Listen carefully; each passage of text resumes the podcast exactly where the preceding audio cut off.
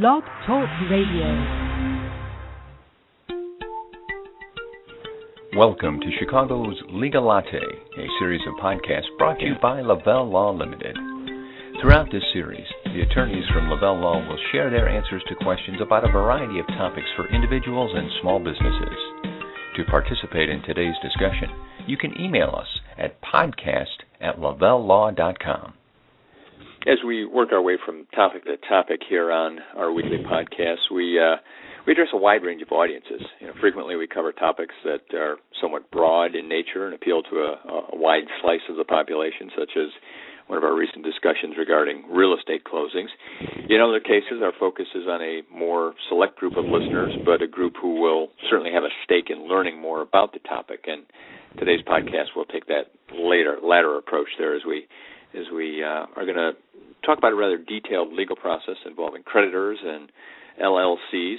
So uh, we've got a lot to cover. Welcome back, everyone. This is Jim Mitchell, and today I'll be joined by Lavelle Law attorney Stephen McGala as we discuss creditor rights and L L C interests. Um, Steve, we're certainly going to need your expertise on this one, so I'm glad you're here. Thanks for making the time. No problem. Good afternoon. So let's start with just a few baseline questions, the first specifically being the scope of our discussion. I just want to make sure what we're talking about today is really a scenario specific to just L L Cs. Is that correct? Right. Yeah. This is a, situ- uh, a situation where a creditor is trying to, you know, seek um, or, or satisfy a judgment really out of a member's interest um, in, in, in the L L C. Okay. All right. And can you then just give me a, a quick refresher on, on an L L C and how that's different than other corporate entities that we talk about sometimes? Right. An L L C is a limited liability company. It's uh, one kind of choice of entity with respect to, you know, uh, doing business or how a business is organized. Um, you know, typically it's uh, with, with, with businesses, they're organized uh, often as uh, corp- corporations or some form of partnership, and an L L C is also uh, a choice. Okay. And and I guess the last preliminary question I'll throw out here is that our our, uh, our reference today from a legal point of view is going to be the Illinois Limited Liability Corporations Act. That's that's sort of where the information is going to draw from. Is that correct? Um, yeah, the Illinois Limited Liability Company Act. That's correct. Company Act, right. Okay. All right, so now I've got all my introductory stuff out of the way, and, and I, I want to circle back to start talking about, uh, you know, what this really means to, to creditors. Now, are there certain types of creditors who should really be most aware of, of the Act and what we're going to cover today? Yeah, definitely. Um, we're talking about a situation where you have a judgment creditor, first of all, so a creditor who's reduced his or her claim to judgment, um, and second of all, where uh, the judgment debtor's assets include a membership interest in an Illinois limited liability company. So both of those have to be true. Okay, and can you define for me a little bit what you mean there when you use the word judgment and how that applies in this particular situation? Um, sure. You know, typically, uh, you know, creditors can have, you know, claims against the L L C maybe for, you know, if they're uh, um, unpaid trade creditors, you know, for example. Um, in this case, then the creditor typically would have to, you know, sue the L L C and and then obtain judgment.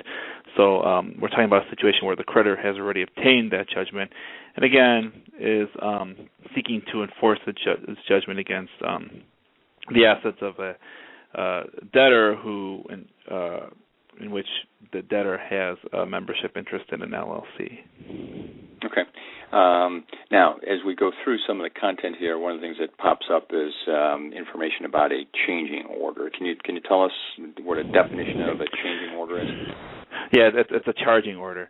And Sorry, okay. uh, what, what, yeah, what it is is the charging order, as described in the Act, is really the exclusive remedy by which the judgment creditor, in this case, can um, satisfy its judgment out of uh, a member's interest in the limited liability company. And what it really is is it's a, a lien on that judgment debtor's what's called a distributional interest in the limited liability company.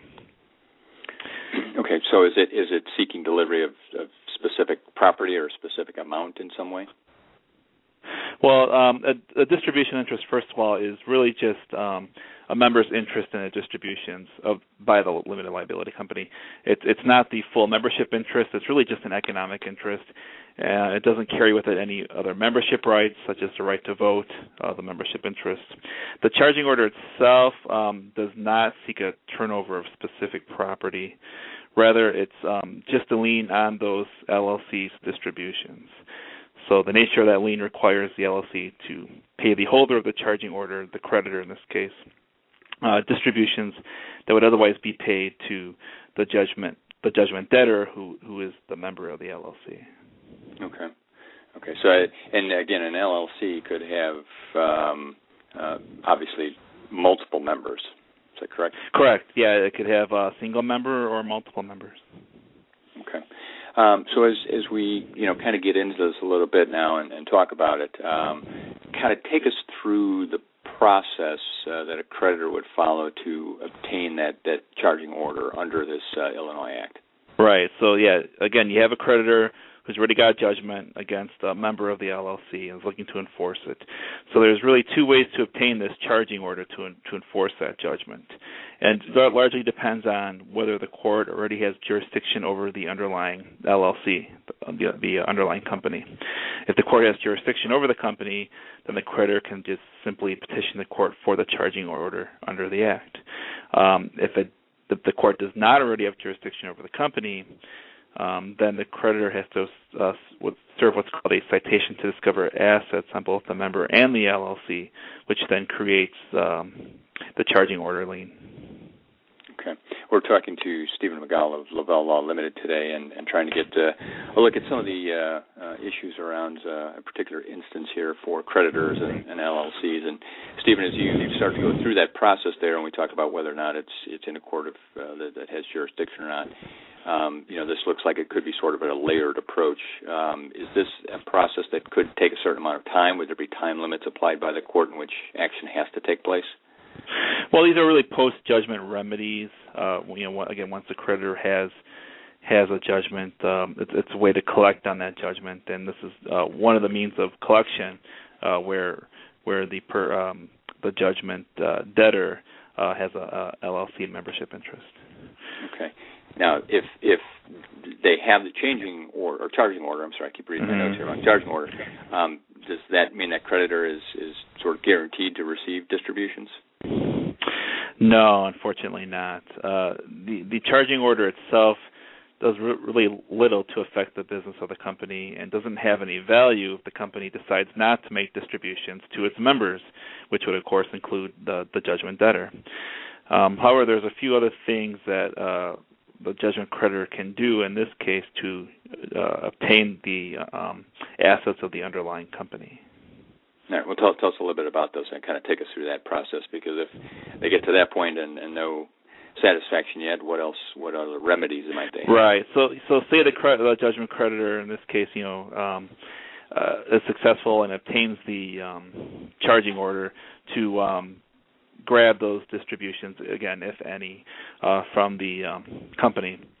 But say there aren't any distributions forthcoming, and um, you know the creditor is still not, not getting satisfaction of its judgment. What it can do is it can foreclose the lien created by the um, charging order and purchase that distributional interest, which is an economic interest, um, under the Act.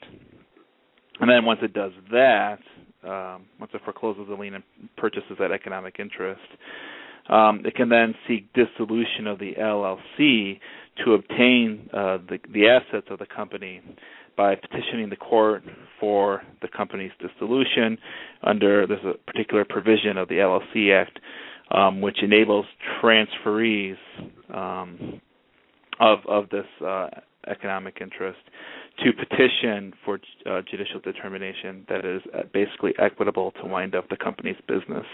So, you know, it, it's it's not a, a sure thing that's going to happen. There's a couple of steps involved to get there, and then, of course, then you're kind of relying on a judge's determination that it's equitable to um, wind up the uh, L L C. Uh, the L L C and to um, uh, force it to dissolve. Yeah, that, I mean, that's no small step there. If, uh, if a judge is, is looking to dissolve or forcing the dissolution of the L L C, that, that seems to be, you know, fairly severe action that uh, that would be, be a potential outcome. Yeah, it, it, it's a bit of a hurdle. Um, you've got to kind of just basically convince the court that it's, uh, you know, it, it, it, in all fairness, you know, the company is, you know, maybe mismanaged, it's not being run properly. It's, um, you know, just convinced that it's fair to uh, wind this thing up because it's um, being abused for some uh, some way, way uh, shape, or fashion. Mm-hmm. All right, so it, it certainly looks like, um, you know, anyone, a, a creditor who, who is going to pursue this course of action, who's seeking remedy is, you know, after, after the process has played out, is really going to need the assistance of a, a business attorney from kind of from start to finish to get them through this. What sort of process should, should a client of yours uh, plan for? You know, how should they come to you? What sort of information to help make this uh, an effective approach for them?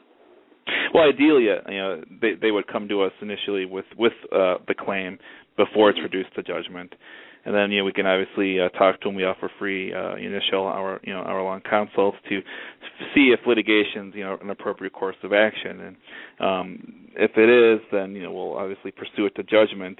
Then at that point, we'll kind of uh, revisit you know what post judgment remedies are out there with them to uh, see you know how they want to proceed, and you know if if um, the the judgment debtor, you know, has a L L C membership interest, then certainly that's one avenue we can approach is, you know, the charging order process and trying to um, obtain those distributions from the L L C and, uh, you know, maybe even ultimately um, the, the underlying assets of the L L C itself. Okay. Well, um, we've certainly squeezed as much in as we could here for today. Uh, Stephen, like uh, many other people, are looking out the window at a very snowy and uh, uh windy day here, so we're going to wrap things up, let him get out of the office, and we want to thank all of you who have taken the time to listen. Now, every Tuesday, four o'clock, we're, we're back here with more conversation on a variety of topics, and when you can't join us, whether it's uh, you know weather-related or any other reason, you can always uh, download podcasts. You can find past conversations here on Blog Talk Radio. You can also get them from lavelle law dot com. Uh, if you're an iTunes user, you can certainly download and uh, listen to these podcasts uh, at your convenience. So we uh, encourage you to do that to catch up on past topics. And when you visit lavelle law dot com, you can also find some recent articles uh, written by the attorneys there, and um, they cover a, a wide range of topics as the sixteen attorneys represent a number of different practice groups. And we once again thank Stephen McGowan for being with us today, taking the time out of his schedule to join us. And we thank you for listening and look forward to talking to you again in the future. Thanks.